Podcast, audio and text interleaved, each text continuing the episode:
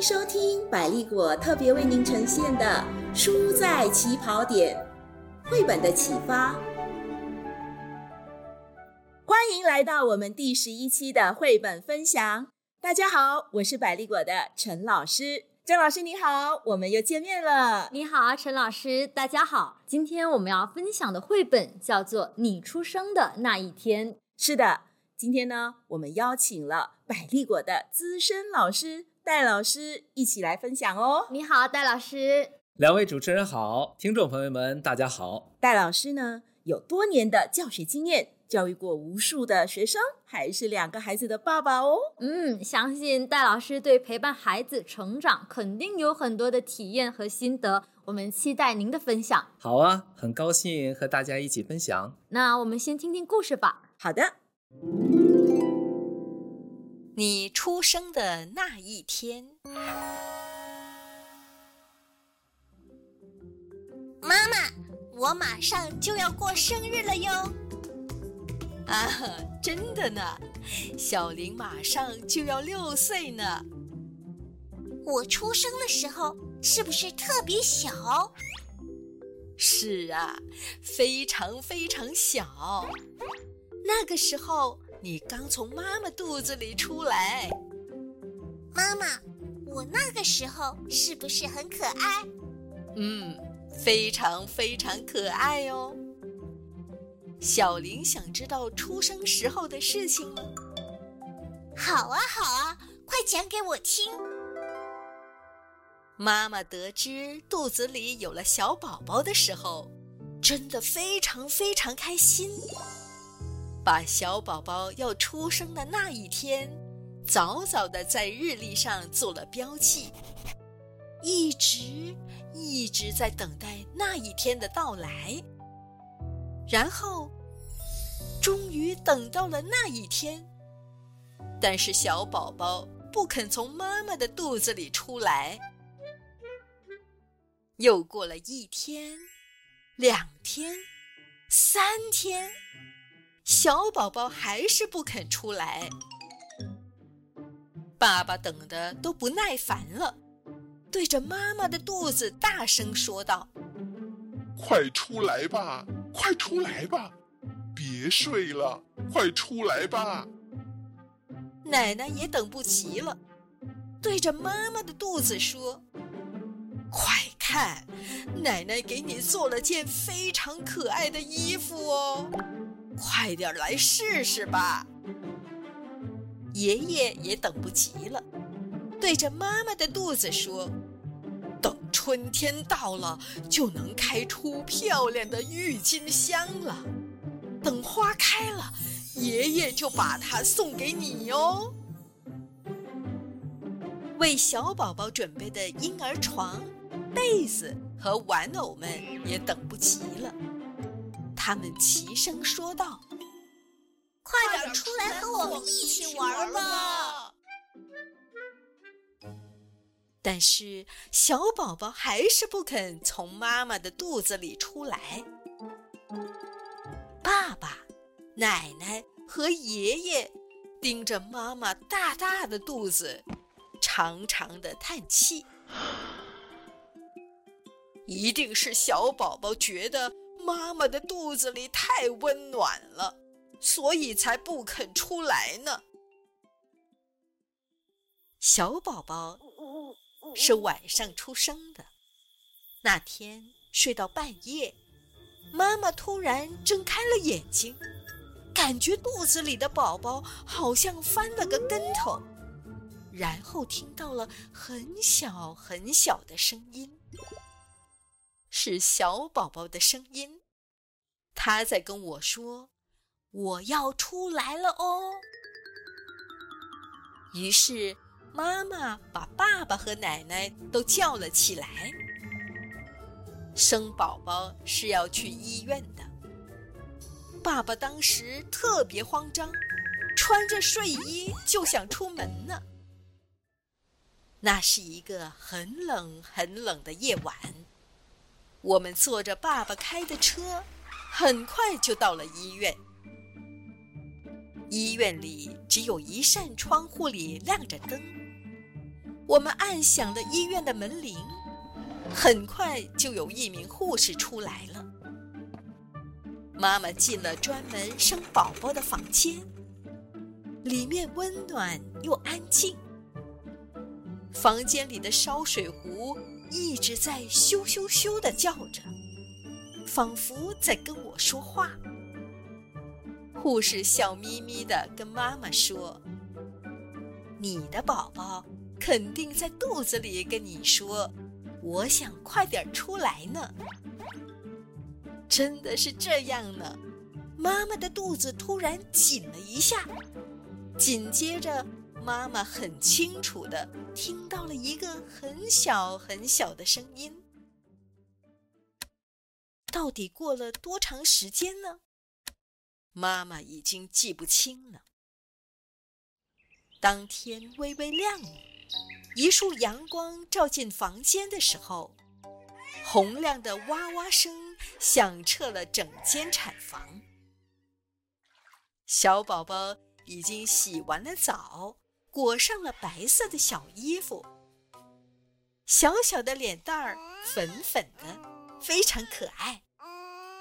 妈妈突然觉得眼睛酸酸的，不禁流下了眼泪。在走廊里等待的爸爸，听到哇哇的哭声后，噌的一下站了起来。奶奶也双手合十，开心的笑了。恭喜你们是个女孩哦，母女平安。护士很快就出来向爸爸和奶奶通报了消息。在家里焦急等待的爷爷听到这个消息后，也特别特别开心，一路小跑来到了医院。妈妈轻声的对小宝宝说。我的小宝贝呀，大家都在等着你的到来呢。妈妈，那个小宝宝就是我吧？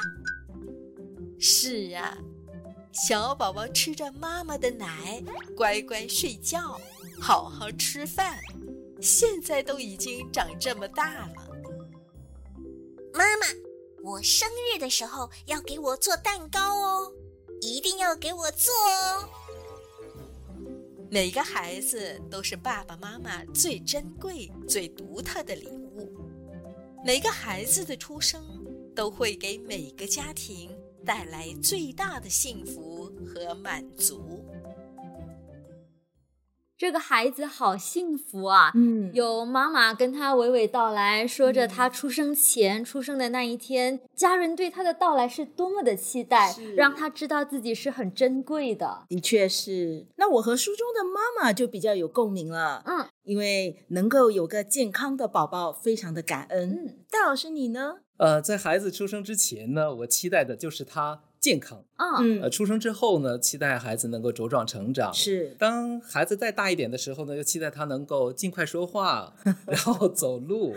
呃，接下来读书之后的期待就更多了，希望他能够努力学习，成绩优秀，呃，尊敬师长，希望他将来能够出人头地。哇，我想大部分的家长都和你是一样的嘛。孩子出生前，你的期待很简单，健康就好。当他越长越大，我们的期待就越来越多，越来越高了。没错，我自己都觉得这个期待好像越来越高了。戴老师，我也深有同感呢。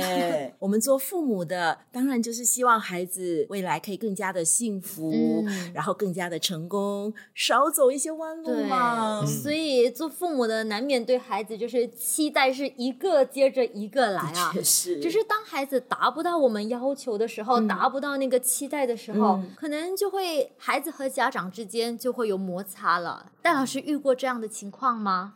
当然呐，我记得我女儿学习写字的时候啊，她的握笔姿势啊，就是我不太赞成的。嗯。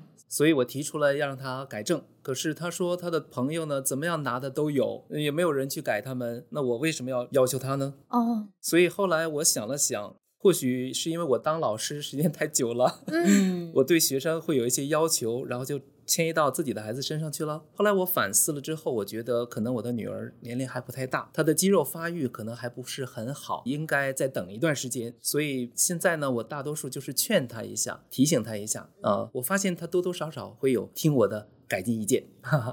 所以父母的期待和孩子实际的这个表现哈是有差距的。嗯，没错，我完全赞同。由于我家里有两个女儿，嗯，所以呢，我们对于小女儿的出生呢，就期待着能像姐姐一样，能够尽快的讲话，嗯，在一岁多就能讲话，嗯。但是结果呢，就是有点相反的。怎么说呢？因为我们发现啊，她现在三岁多了，嗯，呃，她也能讲话，但是呢，她不像姐姐讲的那么早。哦，而且还不太会举一反三，嗯，呃，但是呢，我又发现一个不同的地方，那就是小女儿啊，她在肢体运动方面呢，发育的速度啊，要明显快于姐姐。啊。所以通过这件事情，我的个人感悟就是，我们不应该在孩子之间做横向比较，是的，是，毕竟每个孩子都是一个独立的个体，嗯，所以呢，应该遵循他的发展规律。是的呀，每个孩子都有自己独特的一面，有他自己的专长嘛，是。我想通过一个例子来说明一下这个问题。好啊，有一位叫做瓦拉赫的科学家啊。他小的时候呢，父母呢就是期待他能够从事文学创作，哦，将来能成为一位著名的作家。但是后来呢，他在读书过程当中遇到的问题就是他不喜欢文学，哦，而且很吃力。有一天，他的化学老师发现了一个很特殊的方面，他发现瓦拉赫在做试验的时候非常的用心，非常的细致，